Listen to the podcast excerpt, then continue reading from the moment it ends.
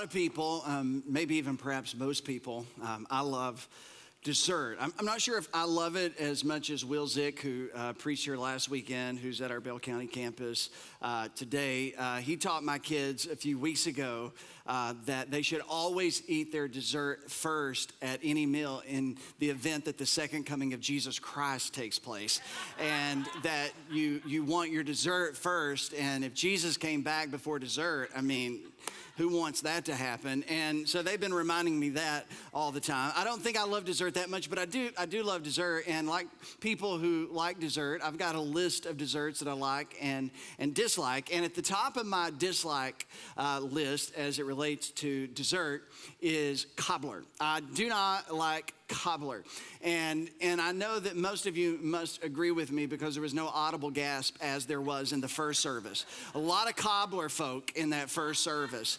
And, you know, I just don't like cobbler. I, I like basically most things about the cobbler. I do like the bread, you know, the breading, and especially when it's a little crispy on top. And I do love the filling, but I just do not believe that cooked fruit is part of God's will for fruit.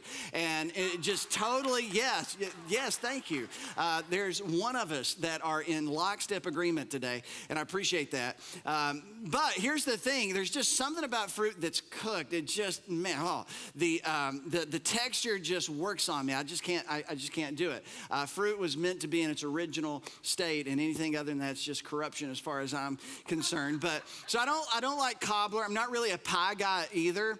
I, I mean, you know, I, I know it feels un American to say I don't like pie, but uh, the only only pie that I do like, uh, the exception being is pecan pie. If you prefer to say pecan pie, I don't know who you are and I don't know why you say it that way, but it's pecan pie. And every time I have a slice of pecan pie in the fall, I am reminded in, in the most spiritual, practical way of the goodness of God in my life. And I'm reminded that God loves me and has a plan for my life. And every time I have pecan pie, I feel sanctified. I'm reminded that one day I'm going to be glorified. And, and it's just a very encouraging, uplifting uplifting experience. I love pecan pie, and, and that's probably about the only pie that I would say that I, I like.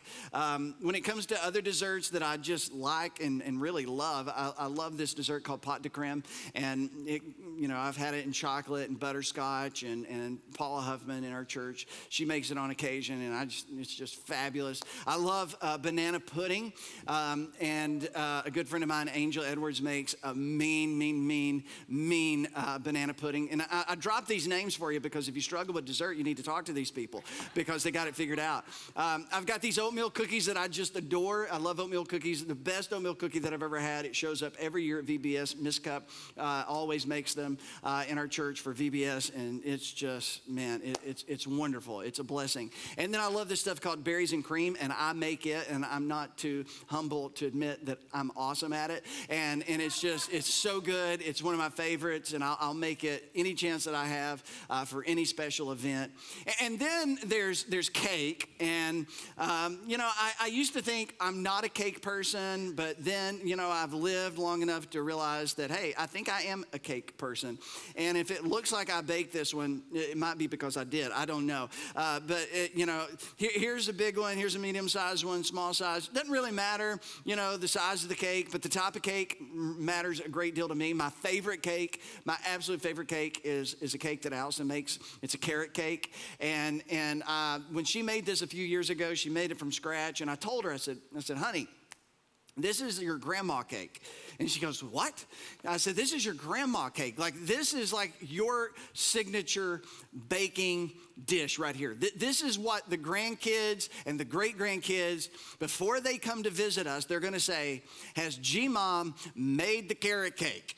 And, and you're gonna have to make it because it's just that good. And I love that. It's my favorite. She, she cooks it or bakes it every year for us at Christmas time. And, and that's one of the reasons I just love Christmas. I love coconut cake, uh, especially, you know, the coconut cakes that have like just an obscene amount of evaporated milk poured into the cake and coconut cream.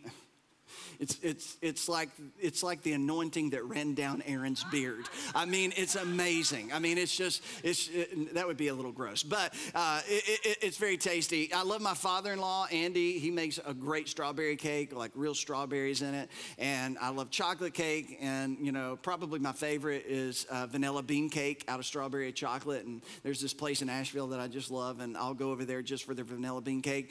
And then last year, Allison introduced me to the Tom Cruise cake. Anybody heard of the Tom Cruise cake?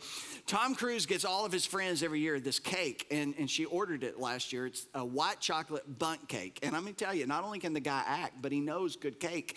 And, and it was amazing. It was wonderful. So I, I love cake. Cake makes for a great dessert, and you can make enough of it. You know, you can serve lots of people. But beyond cake as a dessert, it also has the capacity to teach us a lot about life, especially if you actually ever try your hand at baking cake. Uh, baking a cake uh, can teach us, you know, about life and the fact that failure is inevitable. In life, you're going to fail. It doesn't matter how good you are. You know, the proverb says a righteous person will fall down seven times, uh, but the difference is they get back up on the eighth time. Uh, baking, you know, it's hard not to have a failure when you bake. You, you, can cook something too long, you can not cook it long enough, you, you can mess up the ingredients. I mean, failure is inevitable. If you're going to try to bake a cake sooner or later, it's not going to turn out the way you wanted it to. It's a great lesson. That's the way life is as well. Also, uh, small things make a big difference. A little bit of salt, you think like salt in a cake, like yeah, it makes a lot of difference. Or just a little bit of coffee in, in your cocoa powder,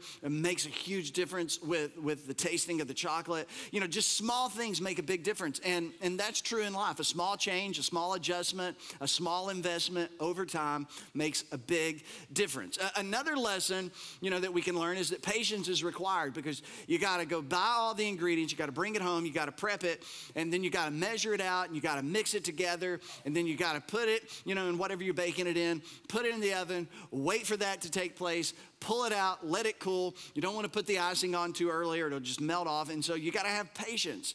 Uh, patience required. And, and, patience, you know, we know that's a part of life. And then one of my favorite lessons from cake is that sharing life increases the joy of life. This is what cake reminds us. Because the only thing that is better than a great piece of cake and when you've got a great piece of cake, that's a great thing, that's a wonderful thing. But the only thing better than having a great piece of cake is to share a great piece of cake with friends and family. Because the thing about cake is, it has a way of inspiring us to share. Uh, I, I, don't know if you're like this or people in your house, mm, good. Um, if people in your house are like this, but Allison, she, she's one of those folks, and, and I feel like everybody is this way with cake. When you're having a piece of cake and, and, and you get a bite of it and you're like, Oh my gosh, this is the greatest cake I've ever had. This, this is amazing. What's your first inclination when you're sitting with someone? You're at the table. You're like, you've got to try this. You've got to try this. This is amazing. Because there's something about a great piece of cake that just inspires us to share. There, there's something within the experience of cake. I just don't want to have this experience all by myself. So, in this respect, when it comes to, you know, cake, it teaches us a lot. It teaches us a lot of important truths, valuable truths about generosity because nobody just wants to have a piece of cake by themselves, especially when there's other people to share it with. And this is what I want to talk about uh, in our time together uh, because this is a really important subject matter, just not in life, but particularly for people of faith. Now, it's been a couple of years since I've, I've dedicated an entire talk to generosity. And the reason that I wanted to revisit it today before we kick off a brand new series next week is because generosity isn't a one time decision. Uh, maybe once upon a time you decided you were going to be a generous person. Maybe once upon a time I decided that I was going to be a generous person. But it's not a one time decision. It's not a one time commitment. It's not a commitment that we make somewhere back in our past and it just carries over. That, that's not how it works. Generosity has to be an ongoing decision. It has to be an ongoing choice, an ongoing commitment that we make just not one time, but time and time and time and time again. Because when it comes to generosity, we live life, life happens, there's struggles, there's battles, there's disappointments, there's pain, there's joy, there's all of these things.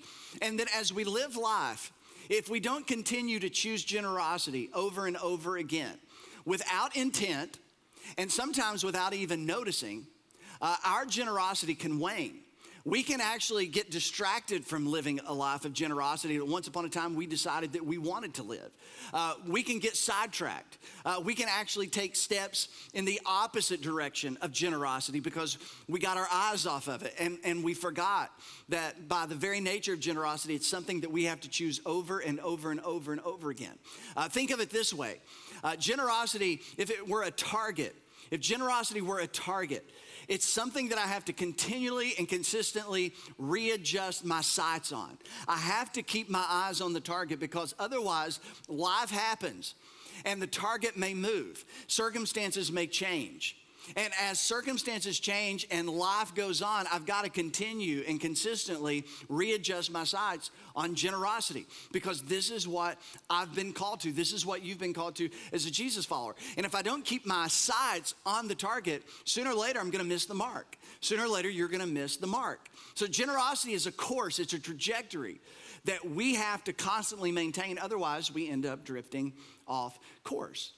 So, when it comes to Jesus, Jesus talked about generosity a great deal. Uh, Jesus would talk about generosity in lots of different ways, but not only would he talk about generosity, but Jesus, he would point to generosity and he would say to his audience, This is a better way to live. Living generously is better than being greedy.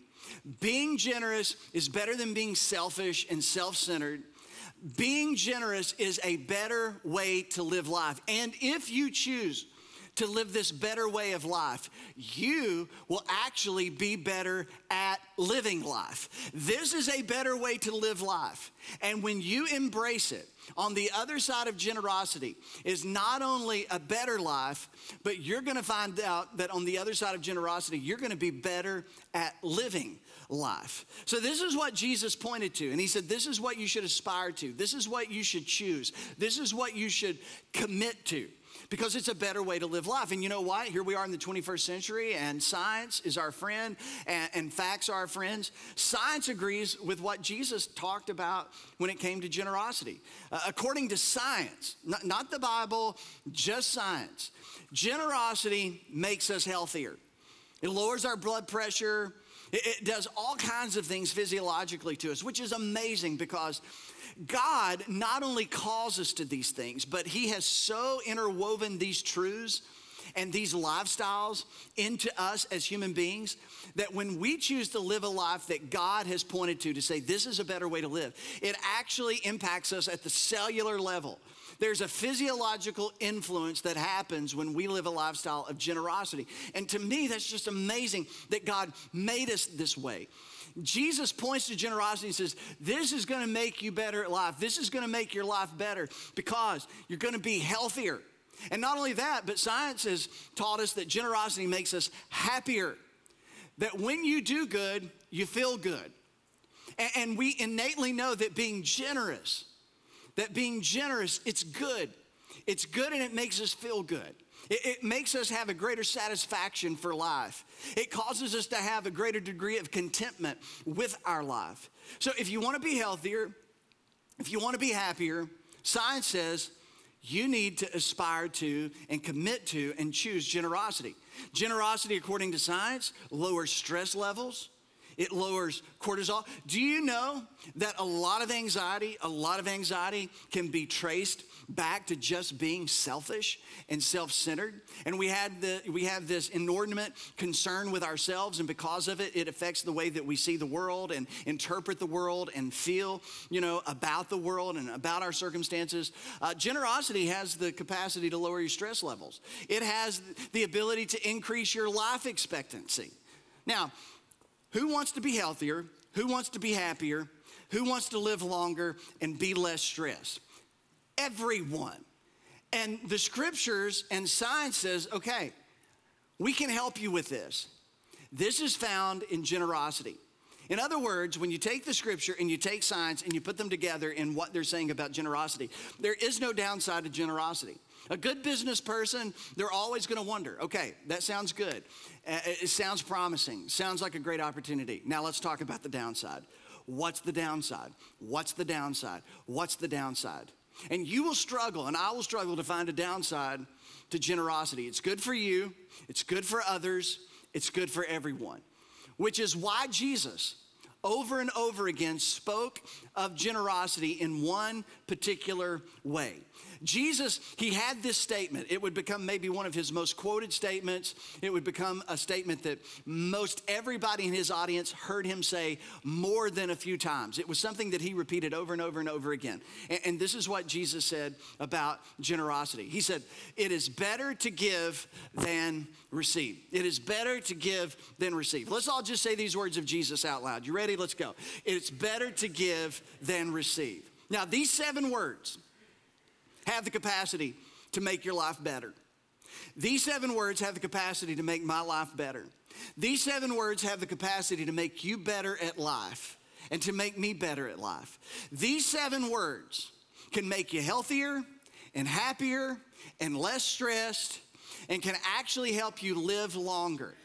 It's better to give than receive. Now, Jesus said, if you embrace these seven words, it's going to dramatically and significantly change the quality and the direction of your life. And if you decide to embrace this philosophy, if this philosophy becomes your philosophy, it'll change the way that you see life and it will change ultimately how you experience your life. Now, these words of Jesus are not found in Matthew, they're not found in Mark, they're not found in Luke, they're not, not found in John, which is where many of us know that the red letters um, in our scripture are contained. The red letters of Jesus, the words, you know, spoken by Jesus. Uh, we don't find these words in the Gospels. Uh, we actually find these words quoted by the Apostle Paul in a letter that he wrote to a group of Christians in the first century. And Paul references this statement that Jesus said over and over again, uh, almost like in a passive way, because scholars believe that this is a statement that Jesus just didn't say once, he just didn't say twice, but he said dozens and dozens and dozens and dozens of times. So much so, he was so repetitive with it that whenever Jesus was talking and he would say something along those lines or say that statement exactly, people in his audience could probably already quote it because they'd heard him talk about it so many times. So scholars say this is something that Jesus was on record so much concerning. Just people just knew what Jesus had said. And when you heard these seven words, you knew it came from Jesus. And when you listen to Jesus, you wouldn't be surprised to hear him say these seven words it's better to give than receive. It's better to give than receive. The question is, and the Bible comes alive, the scriptures come alive whenever we can just interact with them and we ask questions. You know, it's like, okay, why did Jesus say this so very often? And that's a good question. Because Jesus, he knew, he understood this is not our default intuition.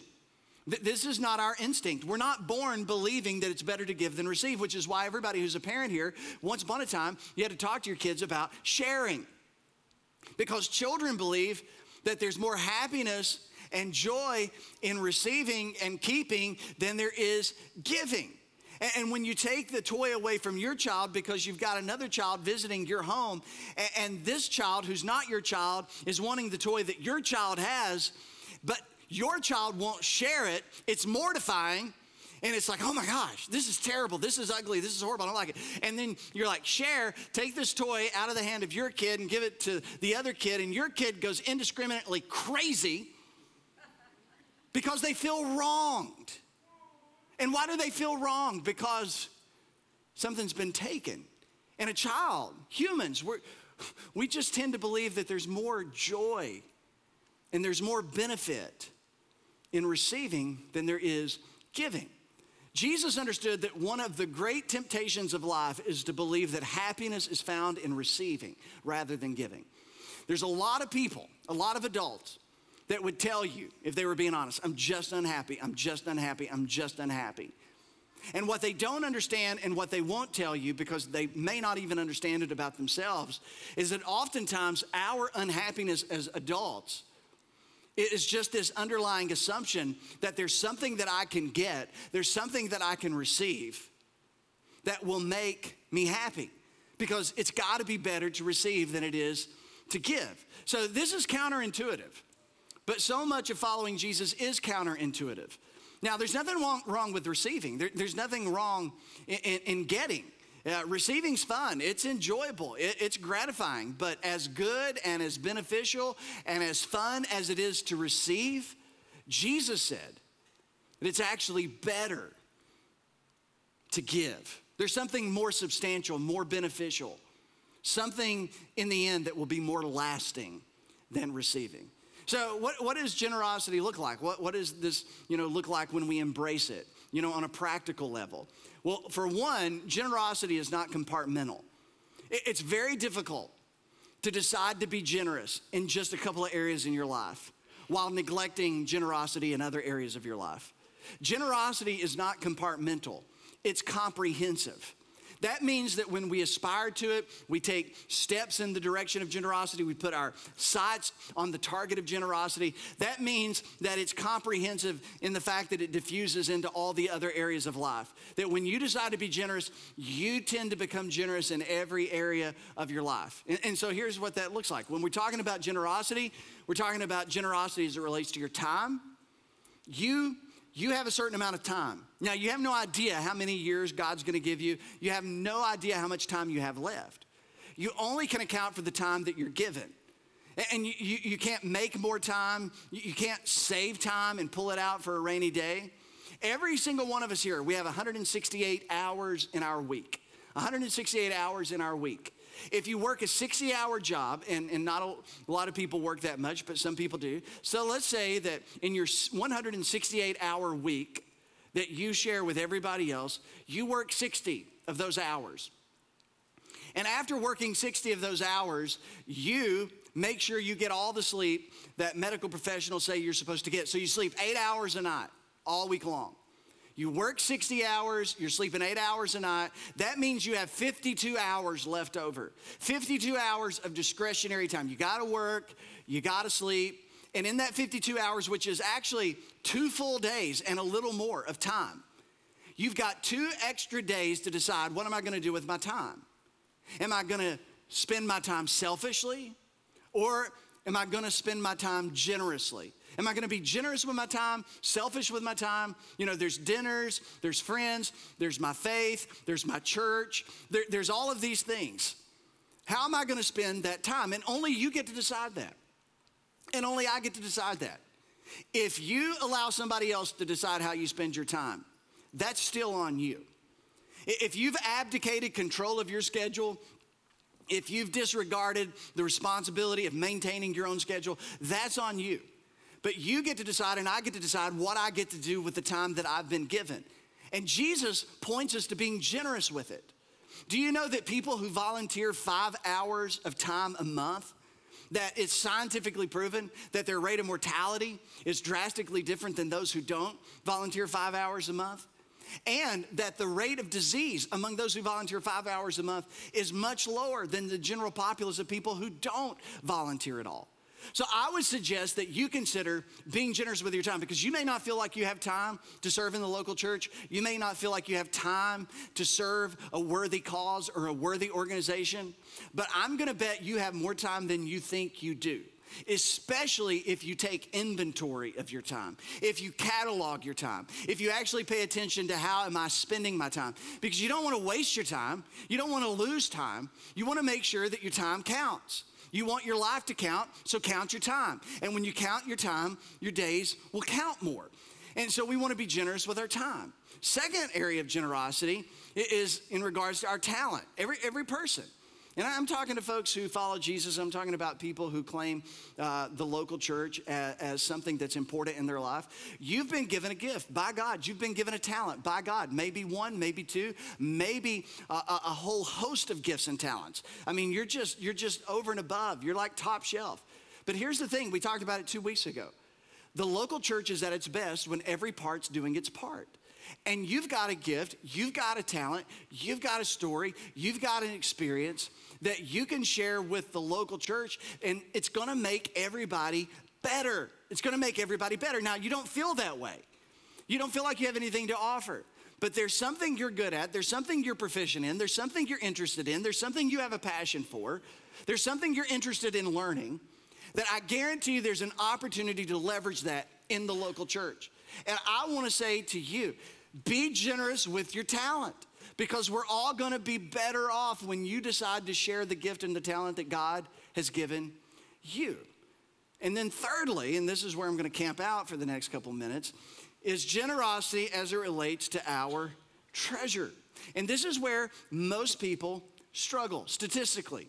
Um, and, and maybe this is why Jesus spoke about uh, money and possessions and resources so very much. Now, if you're here and you're thinking, oh, yeah, there we go. Mm-hmm. It's all those churches talk about, it's money.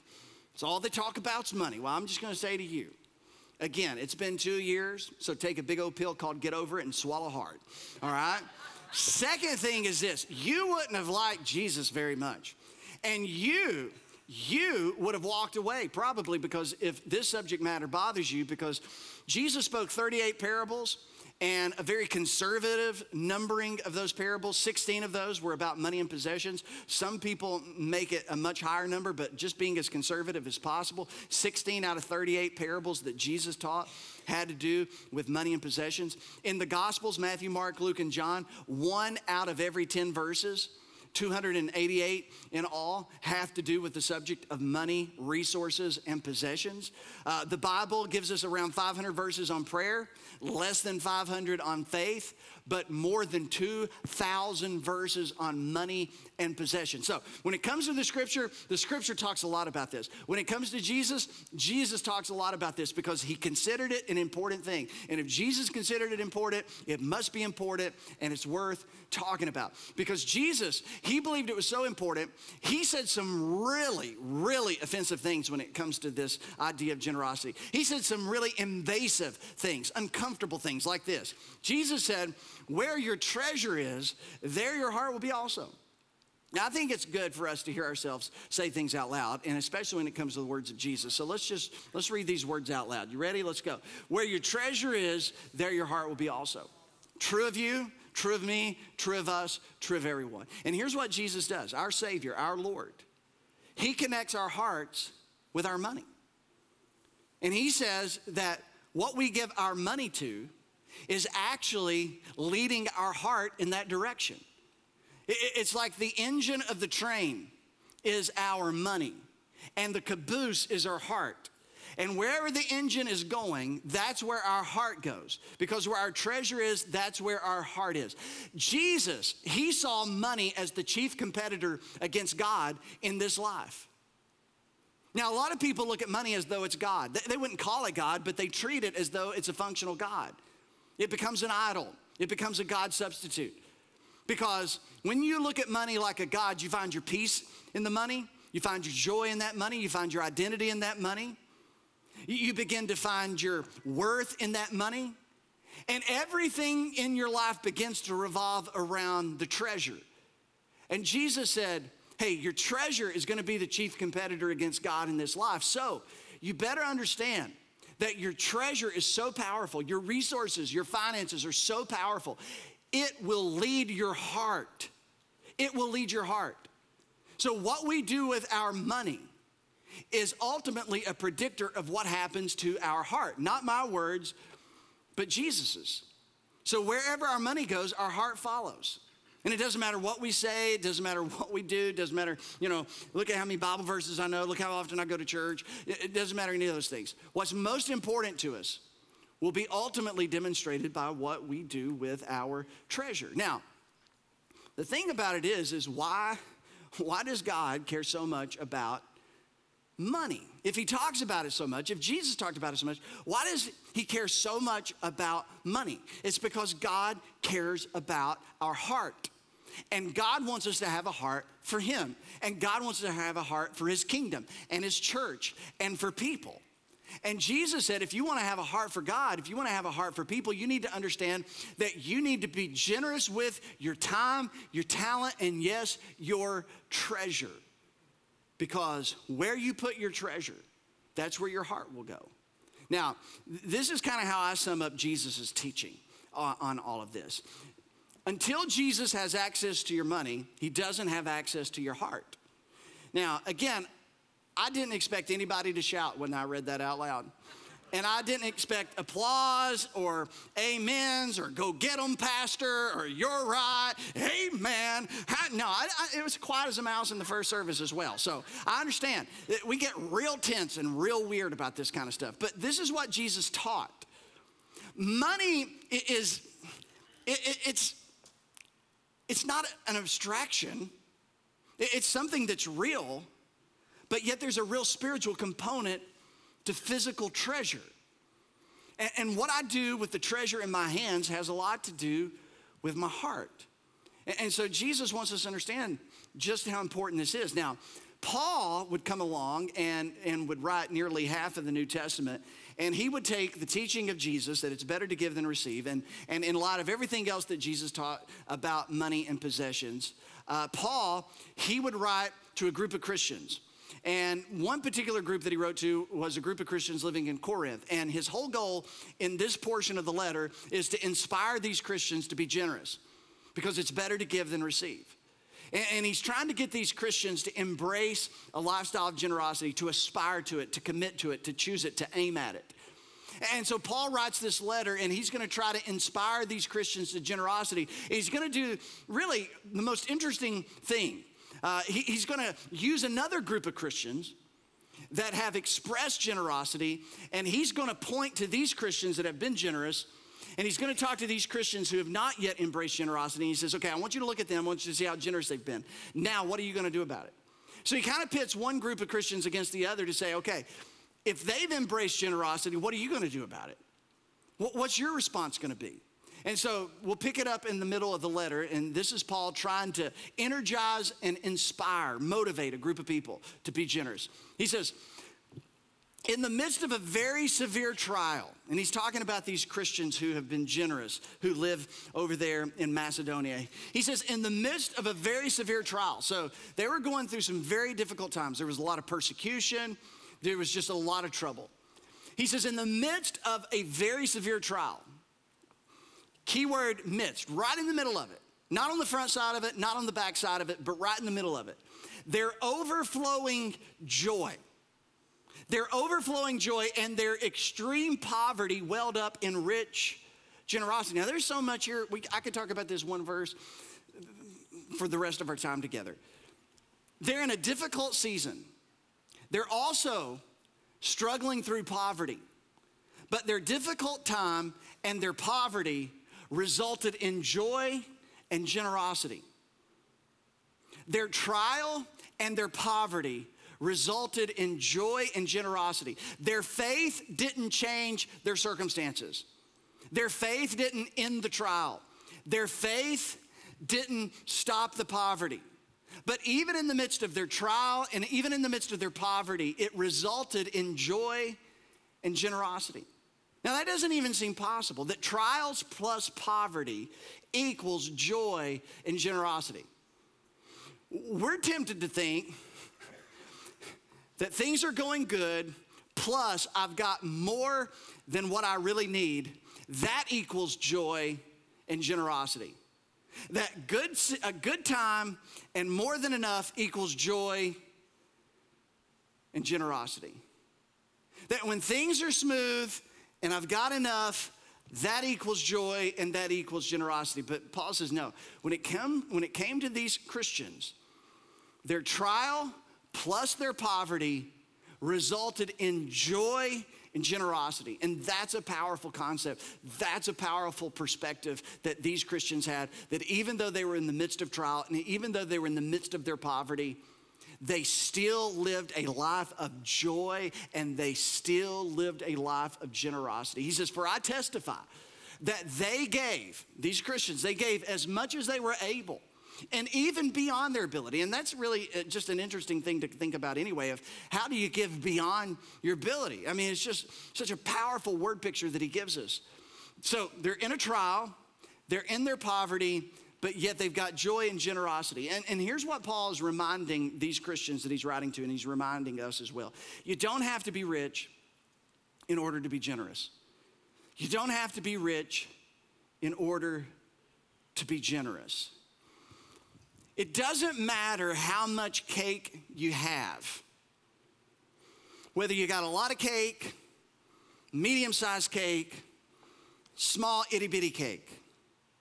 The size of your cake doesn't matter because the cake that you have, you get to decide what you do with it. And your generosity, your generosity is not contingent on how much cake you have been given. Because generosity is not about how much you give, but generosity is about how much you keep. Now, like I told you a minute ago, Allison, Allison is, a food pusher. I don't know if you have one of those in your house, but whenever they have something and it tastes good, they will not, they will not, they are relentless. You gotta try this, you gotta try this, you gotta try this. It's like, I don't want it, I don't want it. Try it. I don't want it, I don't want it. Look at me. Try this. Yes, ma'am. Okay. Uh, and, and, and, let me tell you about Allison. I mean, she'll have a great meal, a great dinner, great entree, main course. And I'm telling you, she's so generous with it. I mean, sometimes what she ordered was way better than mine. And I ended up, she ended up giving me half of hers. I was like, wow, man, you, that's amazing. You love me. And then dessert comes. And she takes her dessert and she's like, oh my God. Oh, this is this may be the best thing I've ever had. And I'm like, oh, it is? I don't feel like mine's the best that I've ever had. And he's just, hold on, hold on. Try a little bite. You gave me the whole freaking cow at dinner. You're gonna give me that much cake? That's not very generous. What do you mean? She gave you cake, but yeah, but how much flipping cake she got left over? I'll, can I have a bigger piece? No, you can't have a bigger piece. Generosity is not measured by what we give. Measure, generosity is measured by what we keep. And you don't have to have a lot of cake to be generous with your cake. I mean, if you got a little bitty piece of cake, but it's the best cake you've ever had, and you want somebody else to have some, if you take some of that cake and give it away, that's, that's an act of generosity. So he says, These Christians, they were so generous in their trial and poverty, it seemed reckless, it seemed unwise, and but Paul didn't restrain them. We would have been tempted to tell those Christians, listen, you're in a bad place, you're in a bad season of life. Hey, listen, no, you just keep that for yourself. But Paul didn't do that. And it's like, well, why didn't Paul do that? Because of what he believed concerning it's better to give than receive. He said, entirely on their own, they urgently pleaded with us for the privilege of sharing in this service to the Lord's people. They considered the opportunity to be generous a privilege, a privilege. The, these people were not coerced or manipulated or guilted into something. They were generous in their heart. And generous people look for and listen for opportunities to be generous. And that's what they did. They said, please, we want to be involved in this. This is a privilege for us. And Paul says, This is amazing. He says, And they exceeded our expectations. They gave themselves first of all to the Lord, and then by the will of God also to us. And this is Paul's way of saying if you're gonna be generous with your time, your talent, your treasure, it begins with having your heart and your life surrendered to God because when you surrender your life to God, everything about your life becomes surrendered to God. You just don't surrender this compartment or this, this area of your life. When we surrender, we surrender the whole life to God. And he says they surrendered their life to God, and because of it, generosity, it just flowed out of that commitment. And, and so he's inspiring them. And he says, For I know, for I know your eagerness to help. And I have been boasting about it to the Macedonians. Now, the Macedonians were the ones in severe trial and poverty. And he says, I went to them and told them how you Corinthians just couldn't wait to be generous. And when I told them about it last year that you were ready to give, your enthusiasm had stirred most of them to action. So they heard that you wanted to be generous, and even in their trial and in their poverty, they had joy and generosity. Now, because they were so inspired by your willingness Now's your opportunity to get skin in the game. Now's your opportunity to actually practice generosity. And so Paul, he just keeps on working this and he says, So remember, this is what you need to remember. There's some things you need to remember when considering generosity. Remember this whoever sows sparingly will also reap sparingly, and whoever sows generously will also reap generously. Now, This is a bit uncomfortable because it sounds like the, the preacher on TV with bad hair that asks you to sow a $777 gift so that you can get $7,777 back. You know, that stuff that just feels cheap, it feels manipulative, it feels, it just feels, it just feels dirty. This is not Paul doing that. This is Paul connecting our giving, not to moral law, but to natural law. He says generosity is like seed and harvest. The more seed that you sow, the more that you harvest. Now, this is gonna be a big deal. He's gonna make this point in just a moment. It's not so that you can just get what you want. Getting what I want is never to be the motivation for giving. A personal need in my life is not to be the motivation for giving.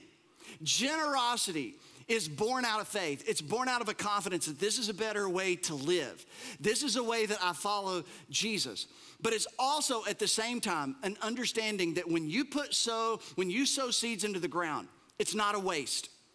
Every farmer knows it. Seed in the pocket, it does no one any good. But you take seed out of the pocket, you put it in the earth, the rain comes, God gives the increase, there's a harvest. He says, You need to remember that whoever sows a little reaps a little. Whoever sows generously will reap generously. And this is like Paul, you know, like he's saying rhetorically, which one would you rather have? Would you rather reap sparingly or reap generously? Well, I, think I'd rather reap generously. Ah, good choice. Then if you want to do that, then you have to sow generously. It's like, what? Yeah, it's counterintuitive. It's not, it's not our human inclination to believe this. He says, each of you, each of you should decide what you have decided to give in your heart because it's your decision, not my decision, not Paul's decision. It's your decision. It's your decision. So you, should give what you have decided in your heart to give, not reluctantly or not under compulsion, for God loves a cheerful giver. Cheerful feels painful to me. No, it's cheerful. How can it be cheerful? Because you don't believe it's a loss, you believe it's a gain. You believe it's an opportunity to make a difference. You don't see it as a loss, you see it as an investment. You see this as a sure, sure investment that has a harvest that's bigger than this life. And besides that, it's cheerful to give because you're inviting God to get involved in your finances. Question do you want God involved in your finances? Do I want God involved in my finances? And we would all, of course, we would say yes. Paul says, okay, pay attention. He says, and God is able to bless you abundantly. Why would God bless you abundantly? Okay, so that purposeful clause. Anytime you see it in the scripture, it's getting ready to be explained what just got said. So that, why does God want to bless you abundantly? So that in all things, at all times, having all that you need, you will be able to abound in every good work. And then he goes on, in case we don't understand.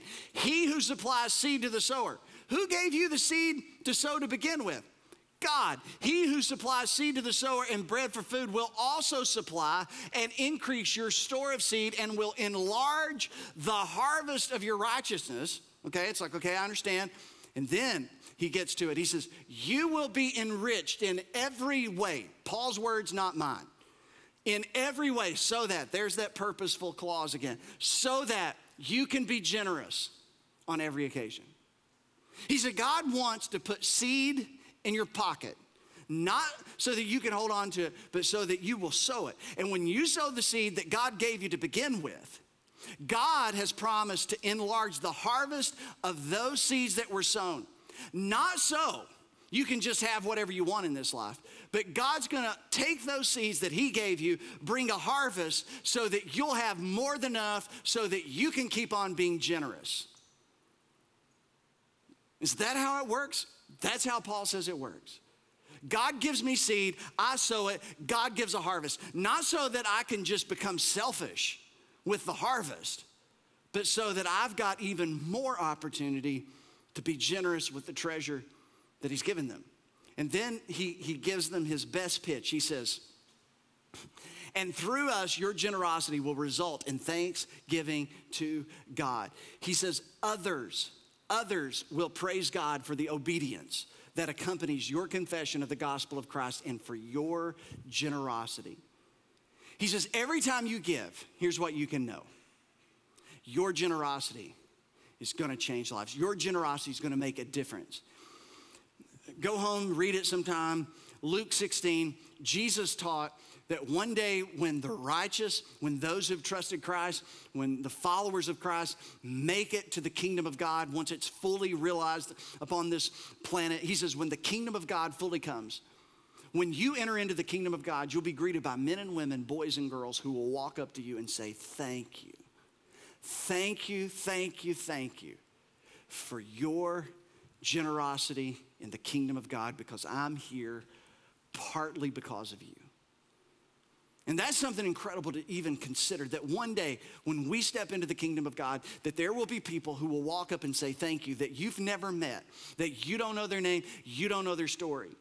But you had no idea how your act of generosity to the kingdom of God through the local church, how it impacted their life, how it influenced their life. And so Paul says, when you are generous, other people are gonna be the better for it. Other people are gonna get swept up into the kingdom of God. So it may not feel like your generosity makes a difference, but it makes a difference. You may not be able to immediately see your generosity making a difference, but it makes a difference. And so, Paul, he wants us to know a couple of things. And this is what I want you to remember, and then we're finished. You don't have to be rich in order to be richly generous. It doesn't matter whether you've been given a lot of cake medium sized cake or a small amount of cake, the cake that you have has afforded you the opportunity to be generous. And then, beyond the fact that you don't have to be rich in order to be richly generous, Paul says, in the same breath, don't forget, generosity isn't measured by how much you give, but by how much you keep. Jesus solidified this idea with the widow's mite, the widow who gave just a bare minimum. But he says she gave more than all the rich people because it wasn't how much she gave, it was about how much she kept. And she gave it all. Or Mary, who broke open the, the costly you know, bottle of perfume that was worth a full year's wages, and the, the, the disciples looked at that whole situation and said, This is a waste, this is a waste, this is a waste. And he said, This is not a waste.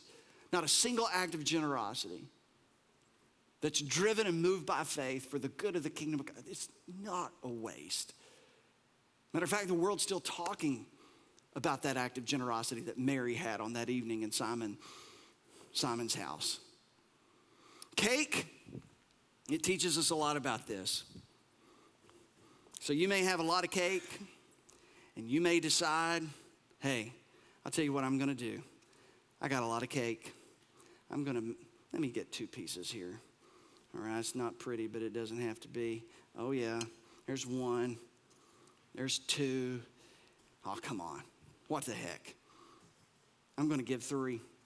And that third is a pretty big piece of cake, I'll tell you. Yeah. That's a lot. But somebody over here with just a little bit of cake, they're like, you know what? I can only afford to give one. That's all I got. I got one. Now, there's still more cake here than cake here. And this person gave way more cake than this person gave cake. But generosity is not measured by how much you give, it's measured by how much you keep. Every person has the capacity to be generous. Don't mind if I do. Listen, this has been the tastiest sermon I've ever done. You're in the middle? Hey, I'll give two. I'll give two pieces. They gave three, they gave two, they gave one. But it's not about how much you give. It's not. Some of you all have a lot of cake, some of you have medium sized cake, some of you have a small cake. It doesn't matter. The principles apply across the board. And there's not an amount. It's a heart matter, it's a faith matter. It's about how generous am I really willing to be. And Paul, he finishes this all up and he, he points us in the direction that we should be pointed in. He says, Thanks be to God for his indescribable gift. And it's like, where did that come from? Where did that come from? This is Paul pointing us to the heart of our faith. And at the heart of our faith is an act of generosity. For God so loved the world that he gave his only son. And that single act of generosity has the power and potential to change the world. And when we're grateful for this, that God was generous towards us, when we're grateful for God's generosity towards us, it moves us in the direction of being generous. And when we're generous, we can rest assured that generosity, yours, mine, ours, it changes lives. Now, to be generous, for some, it may require adjustments, but that's going to be on you. For some, it may require big changes, but that's on you. It may be uncomfortable, it most likely will be inconvenient. There's going to be good reasons not to be generous, but I'm not sure if there's ever a good enough reason not to be generous. A better life is on the other side of generosity. A more fulfilled life is on the other side of generosity. Blessing is on the other side of generosity. And influence and impact in the kingdom of God is on the other side of generosity. I, I, didn't include this in the first service because I couldn't, and I'm just going to leave it here. And as soon as I pray, we're finished. But I had a, I had a lady who came up to me after the 9:30 service, and I, I wish she would have came up to me before the first service because I was like, "This is it. This you are the sermon."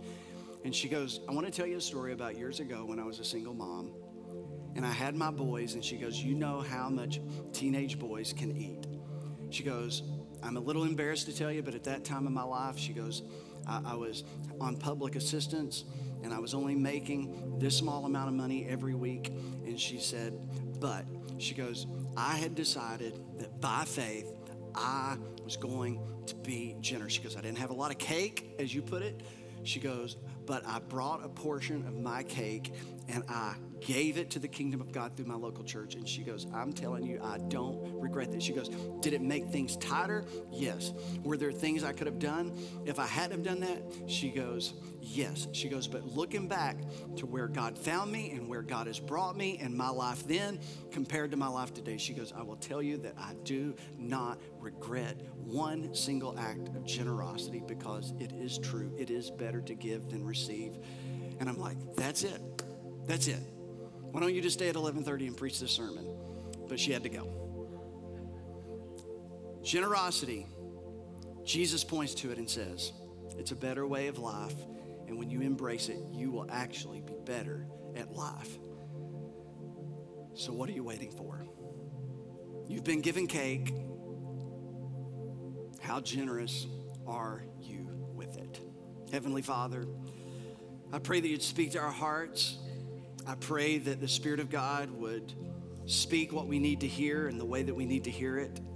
And God, we just want to say thank you for the cake you've given us, whether it's a lot or a medium size or a small amount of cake. Thank you for the cake that we've been given because it is a gift from you. And I pray, Father, that we would be intentional to be generous with it. So, Father, help us to do it because we believe it makes a difference. In Jesus' name, and everybody said.